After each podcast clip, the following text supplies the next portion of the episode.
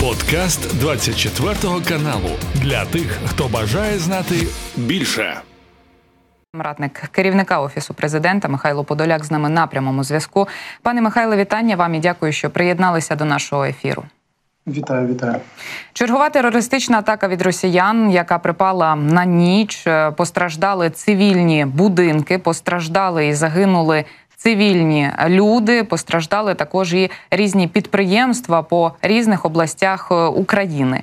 Е, чи є реакція від світу? І на вашу думку, чи розуміють західні союзники? Е, таку українську потребу в якомога більшій кількості протиповітряної оборони, і чи розуміють вони зрештою, що от переговорів із терористами, до яких час від часу хтось із західного світу закликає, їх не буде, ну принаймні зараз. Дуже дуже складне питання, тому що здавалось би очевидні відповіді. Правильно, очевидно, що це Мали. прояв угу. абсолютно конкретно терористичні прояви, які Росія демонструє щоночі. Вона атакує свідомо атакує виключно цивільну інфраструктуру, тобто немає ніяких воєнних об'єктів. Я е, залишу навіть за дужками те, що а воєнні об'єкти, з якого біса має Росія атакувати на суверенній території України. Але між тим, сьогодні Росія атакує абсолютно чітко, свідомо атакує саме цивільне населення. Багато квартирні будівлі, промислові підприємства, школи і так далі. І е, безумовно, це очевидно для наших партнерів. Вони це бачать. Вони е, е, очевидно розуміють, що для того, щоб захиститись від цього, потрібно суттєво збільшити системи ПРО, які передаються в Україні. Ну мається на увазі, які можуть працювати по балістиці. А ми з вами розуміємо, що по балістиці, наприклад, працюють Петріоти і самти, виключно ну з урахуванням техніко-тактичних характеристик і так далі. Вони цього свідомі. Інша справа, що чим далі ви знаходитесь і по часу, і по відстані від війни. Ще раз говорю по часу, тому що е, щодня вони бачать оце, і це не така вже реакція, яка була на початку е, війни, там середині війни, коли вони тільки були свідомі того, що Росія робить сьогодні. Чим далі від початку війни, чим далі від е, відстані війни і так далі, тим менше є розуміння, що це буде продовжуватись, поки Росія не зникне з політичної карти світу як така. Ну тобто я маю на увазі політично не зникне Російська Федерація відбувається. Нам доводиться прописні такі абсолютні істини пояснювати, і будемо робити це до кінця цієї війни. На жаль, будемо пояснювати, що немає жодного варіанту домовитись про щось з Росією, тому що Росія демонстративно маніфестно порушує міжнародне право і буде це робити і сьогодні, і завтра, і післязавтра, якщо не піде на трансформацію. Друге, немає жодного іншого інструменту закінчити цю війну, крім військового, тобто Росія має зазнати поразки. Третя складова немає жодного інструменту захисту ніякі там заяви і так далі не будуть утримувати Росію від нанесення подібних ударів, тому немає жодного інструмента, крім додаткових систем ПРО і так далі, і тому подібне. І головне, треба все ж таки, щоб наші партнери позбавлялись оцього страху, що це може привести до певної ескалації, тому що навпаки до ескалації приводить безкарність Російської Федерації. Якраз таки передача того чи іншого виду зброї Україні це про деескалацію. Е, от якщо ми до фронтів ближче перейдемо, то я б хотіла з вами ще поговорити про темпи контрнаступу, які повсякчас намагаються оцінити світ. От між міжнародні медіа щотижня розбирають його на фрагменти, аналізують просування тощо. З одного боку їх можна зрозуміти. Західні союзники дали чималу кількість зброї, дали також фінансову підтримку. З іншого боку, наступальні дії проти такої все ж потужної армії, як російська, яка замінувала усе навколо окопалася, яка зігнала велику кількість людського ресурсу на фронти. Це тривале питання, яке потребує надлюдських зусиль від наших сил оборони. Чи розуміють це західні союзники, і чи розуміють це міжнародні медіа, які мають насправді мільйони своєї аудиторії, але час від часу вони от говорять ну ледь чи не російськими наративами? Ну, по перше, не розуміють не розуміють. Ну давайте ж е, поставимо питання трошки інакше. Е, цивілізації, які не мають великих воєн, і які звикли до того, що є воїни, де приймають участь спецнази, невеличкі, е, абсолютно контрактно підготовлені війська, це трошки інакше ніж класичні війни окопного типу, яку ми сьогодні бачимо в Україні, де приймають участь безпосередньо сотні тисяч людей, мобілізованих з російського боку. Все, що Росія накопичувала за останні там десятиріччя до цього радянський союз накопичував, потім Російська Федерація все відправлено на український фронт. Вони не розуміють, вони не можуть осягнути цього. Їм здається, що це знаєте, це як в комп'ютерній грі. Ти там запланував. От в тебе є 10 людей, там 10 людей. і Ти достатньо швидко за півгодини вирішив всі питання. Безумовно, знаєте, для мене трошки дивно виглядає інше протягом 20 років. Наші партнери е, тільки давайте зразу тут е, крапки над «і» розставимо. Вони нам допомагають абсолютно щиро, абсолютно е, свідомо допомагають зброєю, грошима, як ви говорите, для того, щоб ми до фіналу все ж таки дійшли. Питання не в тому, що вони допомагають, хочуть чи не хочуть допомагати. Вони будуть до кінця допомагати, і це це вже є вирішеним питанням. Питання в тому, що вони не до кінця розуміють, що таке допомога з точки зору математичного паритету, тому що ви знаєте, 20 років ви говорили говорили про те, що Росія має найпотужнішу армію, ну принаймні друга в світі. Ви боялись цієї армії, ви боялись взагалі того, що відбувалось в Грузії, в Сірії і так далі. Ви боялись взагалі дивитись в сторону Російської Федерації. Головне, щоб Росія не починала ніякої експансії. Сьогодні є абсолютно масштабна експансія, де країна.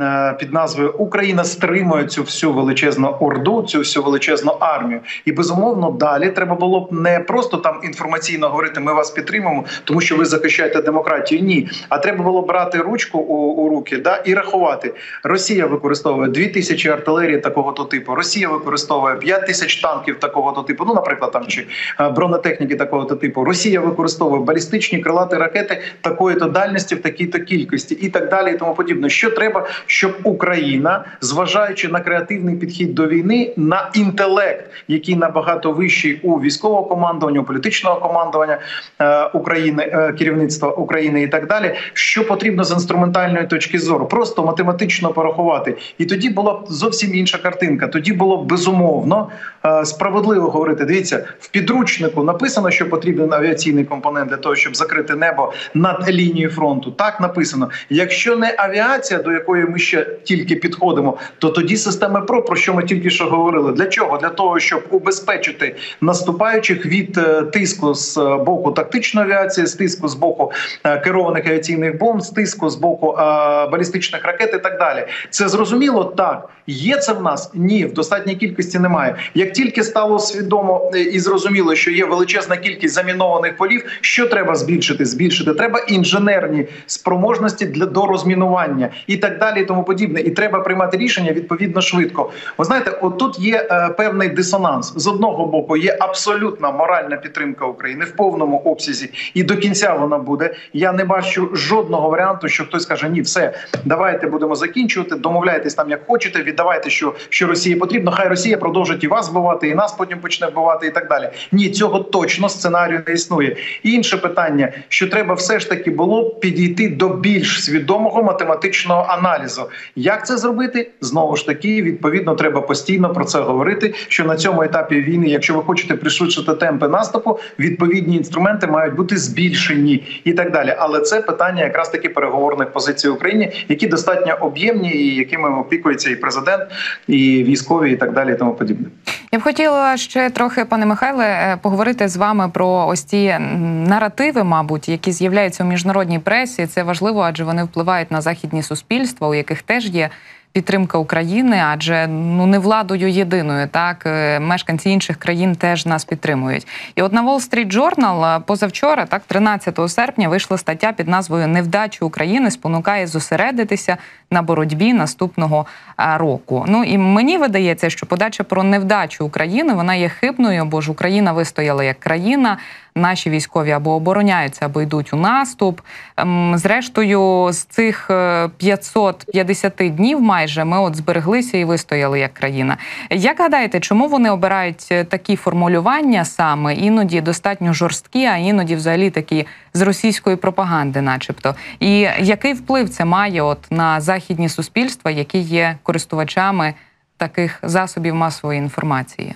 Тут багато складових є. По перше, Росія починає пропагандистів працювати трошки інакше вона якраз таки менш е, поводить себе так інфантільно, як це було на початку війни, коли вони говорили, що воюють тут з нацистами, мають право порушувати міжнародне право, і ніхто не може нічого їм сказати. Ні, сьогодні вони більш тонко працюють. Якраз таки вони пробують внести оці корективи в свою інформаційну роботу. Це не те, що вони прямо розміщують десь там е, в тих чи інших західних медіа е, публікацій. Ні, вони опосередковано працюють через різні саміти, через різні консультативні центри, через різні піар-агенції і так далі далі, де говорять про те, що дивіться, війна затягується, тому для того, щоб якось убезпечити від втягування всіх інших країн все глибше і глибше в цю війну, е, потрібно шукати якісь інші варіанти. Дивіться, Росія постійно говорить про дипломатичне врегулювання. Росія постійно говорить про те, що їй потрібні якісь гарантії безпеки Росії саме да на сьогоднішній день.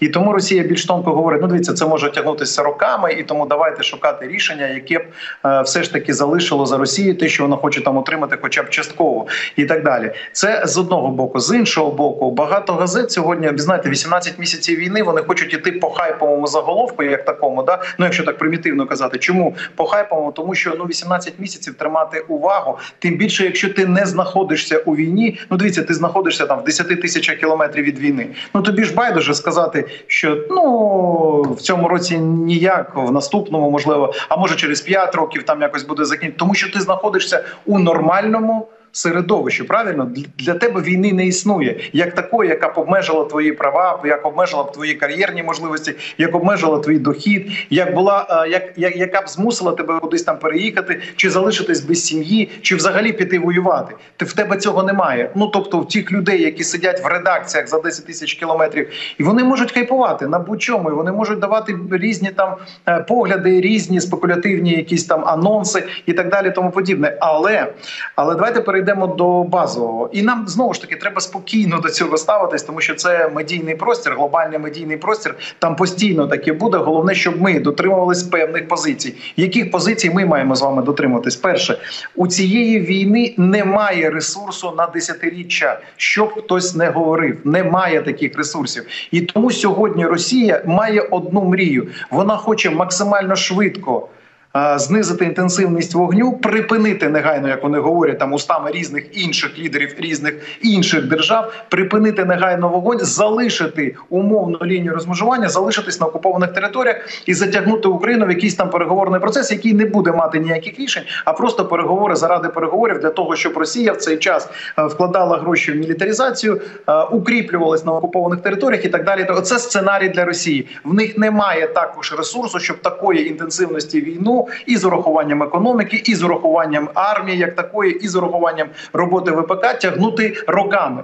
Друга складова безумовно е, вони роблять ставку е, на те, що будуть депресувати паралельно там спільноти європейських, американських країн і так далі. Будуть казати: ну дивіться, ця війна тягнеться, у вас теж рівень життя падає і тому подібне. І це будуть робити не так примітивно, як робили, е, скажімо, зимою напередодні зими 2022-2023. Пам'ятаєте, коли вони говорили, що Німеччина там замерзне, тому що газу не буде російського і так далі. Ні, вони більш тонко вже працюють. Вони говорять, що це все буде так чи інакше ерозувати глобальний економічний простір для нас з вами. Будь-який сценарій, де є зниження інтенсивності війни, як такої, і після цього перехід от в такі домовленості, ну типа переговорний процес, типа мінськ 2 ну в даному випадку мінськ 3.0, буде означати перше, що Україна перетворюється на сіру зону, де буде постійна війна з різними там інтенсивностями, де Україна перетвориться на територію, звідки люди будуть втікати. Україна перетвориться на територію, де будуть постійні теракти. Україна перетвориться на територію, ну на яку будуть дивитись з жалем наші партнери, але будуть розуміти, що вже нічого не виправиш там через рік, через два і так далі. Тому подібне, що це не перспективна територія. Ну тобто для нас з вами будь-який інший сценарій, окрім е, вигнання Росії. Росії з території України означатиме втрату державності. Це очевидно, і безумовно ми маємо про це говорити на різних майданчиках. Ну і третя складова дуже важливо зрозуміти наступне для наших, скажімо так. Е, партнерів по коаліції проукраїнській для них теж очевидно, що якщо вони не не виграють разом з нами цю війну, а програють її, це буде означати, що програла демократія, що суттєво обмежить міжнародне право, що суттєво нанесе е, втрати для демократії як концепції. Багато інших країн, особливо там е, в різних регіонах, як Африка, Латинська Америка, чи там Схід, в тому чи іншому вигляді, і так далі, вони будуть провокувати знову ж таки глобальні спільноти і в нас буде постійна хаотизація. Більше терактів, більше е, різних там протестів, ультраправих, ультралівих і так далі. Тому подібне. Тому це, це це всі розуміють. Питання в іншому. Питання не в тому, що хтось вже не розуміє природу війни чи наслідки неправильного фіналу. Питання в тому, що не дуже багато є людей, які готові були брати на себе функцію лідерства повноцінно, не просто заявити ми лідери, да ми лідери демократичного світу, а взяти на себе функцію лідерства, яка е, має нести певні певну відповідальність прийняття рішень складних рішень, наприклад, передати Україні негайно велику кількість там ракет дальнобійних ракет, тих же ATACMS чи тих же Таурус і так далі. Тому подібне. Чому тому, що це суттєво змінить диспозицію на полі боя, тому що руйнування логістики ключовий елемент цього етапу війни. Я, пане Михайле, на завершення нашої розмови хочу ще трохи про ворогів поговорити. Одного з найголовніших там російський диктатор Владимир Путін найближчими днями відвідає Туреччину. Візит російського лідера на турецьку територію анонсувало видання Мільєт. Журналісти підкреслили, що це буде перша поїздка Путіна у державу, яка є членом НАТО, після того як Російська Федерація розв'язала саме повномасштабну війну проти України. Е, як гадаєте, чи відбудеться цей візит, і навіщо він взагалі Владимиру Путіну? Ну, Владимиру Путіну безумовно щось потрібно демонструвати, що він сильний потужний лідер, особливо після ефектного виступу в парі з Пригожиним. Я маю на увазі Путіну. То безумовно він хоче показати, що він нічого не боїться, і особливо це хоче показати і підкреслити для еліт для навіть найближчого свого оточення, які, м'яко кажучи, сьогодні сумніваються в тому, що Путін є спроможний щось там вирішувати. Але давайте трошки інакше на цю проблему подивимось. Ну дочекаємось, по перше, чи буде такий візит. У мене є певні сумніви, м'яко кажучи, щодо цього. тому, що Путін все ж таки не є сміливою людиною. Навпаки, він всього боїться і розуміє, що в будь-який момент це все може закінчитись для нього вкрай негативно. Але для мене для мене трошки важлива інша складова. Ну, дивіться, Путін принижує суб'єктність багатьох. Ну тобто там він принижує суб'єктність, е, наприклад, Китайської Народної Республіки, тому що бере певні на себе зобов'язання, які потім абсолютно свідомо не виконує. Він точно також принижує суб'єктність, наприклад, Турецької республіки, якщо ми говоримо про акваторію Чорного моря, де Путін так абсолютно собі походя говорить: дивіться, ми будемо вважати, що ця акваторія це наша внутрішня юрисдикція. Будемо робити все, що нам тут заманеться, вбивати кого захочемо, е, мінувати, що захочемо, атакувати будь-які конвої, в тому числі комерційні конвої, незалежно від того під чим прапором і з якою командою вони йдуть. Ну безумовно, той же пан Ердоган він якби говорить про те, що він є суб'єктним, принаймні в регіоні, що з ним треба. Попередньо узгоджувати ті чи інші дії, але Путін демонструє, що для нього не існує ніякої суб'єктності і Туреччини як такої, і Ердогана як такого. Ну і безсумнівно це виглядає дивно. Ти хочеш бути суб'єктом і в той же час пропонуєш людину, яка обнуляє твою суб'єктність, тобою зустрітись про щось там формально поговорити. Я розумію всі економічні потреби Туреччини сьогодні з урахуванням е, стану економіки Турецької республіки. Я розумію, що Туреччина в той чи іншій е, ступені залежить від Російської Федерації від е, комунікації з нею. Ну я маю на увазі економічних і з точки зору газу, і з точки зору іншої сировини, і з точки зору будівництва атомної електростанції станції і так далі, і тому подібне. Але між тим, ну все ж таки, ми говоримо про багато набагато більш важливу стратегію. Ким ти будеш далі, на що ти будеш впливати в глобальному політичному процесі? Тому мені здається, що сьогодні треба було просто ігнорувати Путіна демонстративно. Абсолютно не існує. По перше, економіки Росії треба було про це говорити постійно. Не існує, по-друге, глобального лідера на прізвище Путін, тобто його треба повністю вивести з глобального політичного процесу, і це пришвидшить фіналізацію війни. І третє, не існує. Е, страху перед Росією. Ну тобто не треба боятися, що Росія говорить, ми будемо щось там атакувати і так далі. Треба поводити себе як Україна. Будете атакувати, ми будемо паритетно атакувати е, на зустріч і так далі. Оце буде про суб'єктність, і оце буде про пришвидшення війни. Все інше це ну дивні, якісь е, дивна якась поведінка, яка буде тільки я ще раз підкреслюю. Чим швидше буде прийнято рішення, що Росія має бути дійсно тотально ізольована, а Україна має отримати все, все необхідну зброю в відповідній кількості. Оце про деескалацію. Про відхід від е, можливості сценарію там третьої світової і про повернення до міжнародного права. Все інше зустрічі з Путіним, е, можливість е, Росії обходити через паралельний імпорт санкцій, непостачання своєчасної зброї Україні. Це якраз таки про ескалацію і про перехід до вкрай негативних песимістичних сценаріїв. Ну дуже сподіваємося, що світ це розуміємо, і дуже сподіваємося, що навіть якщо Владімір Путін вирушить до Туреччини, то за його відсутності там трапиться щось дуже і дуже погане. Але зрештою про все нам більше розкаже час. Я дякую вам, пане Михайло, за те, дякую. що знайшли час для цієї розмови. Михайло Подоляк, радник керівника офісу президента, був з нами на прямому зв'язку. Це був подкаст для тих, хто бажає знати більше. Підписуйся на 24 канал у Spotify, Apple Podcast і Google Podcast.